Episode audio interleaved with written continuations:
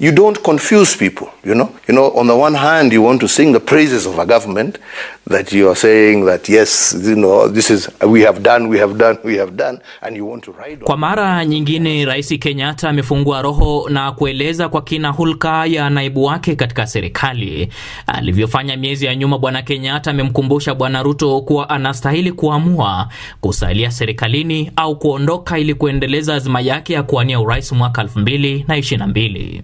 And it would be really the honorable thing that if you are not happy with it, right, that you would actually, you know, uh, step aside. Kwa kweli litakuwa jambo la heshima kuwa iwapo hufurahii unajiondoa na kujiuzulu na kuwaruhusu wanaotaka kuendelea kufanya hivyo, na kisha upeleke ajenda yako kwa raia.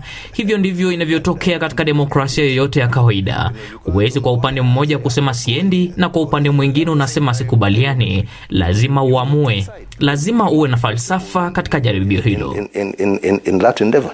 Bwana Kenyatta anasema kuwa Ruto hastahili kuendelea kutumia rasilimali za serikali wakati anaendelea kuipinga serikali hiyo.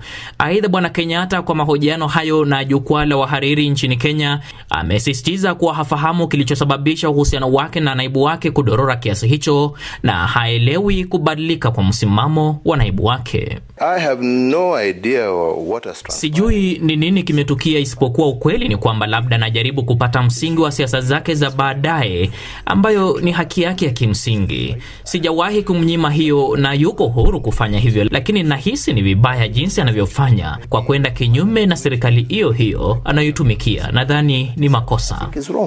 Bwana Ruto ameonekana kumjibu Kenyatta kwa kuomba radhi na kusema kuwa wasiomwelewa wanastahili kumvumilia, lakini hawezi kukatiza azima yake hiyo.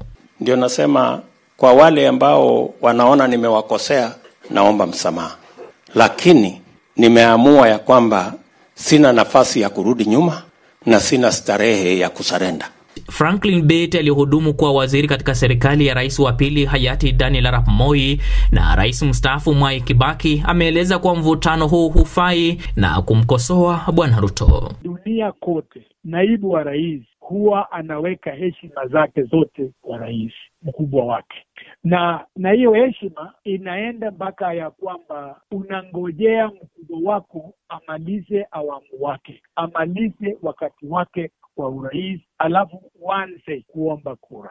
Lakini hii inaonekana imetupwa nje. Je, utendakazi wa serikali unaweza kuathirika kwa kiwango gani wakati wa majibizano haya?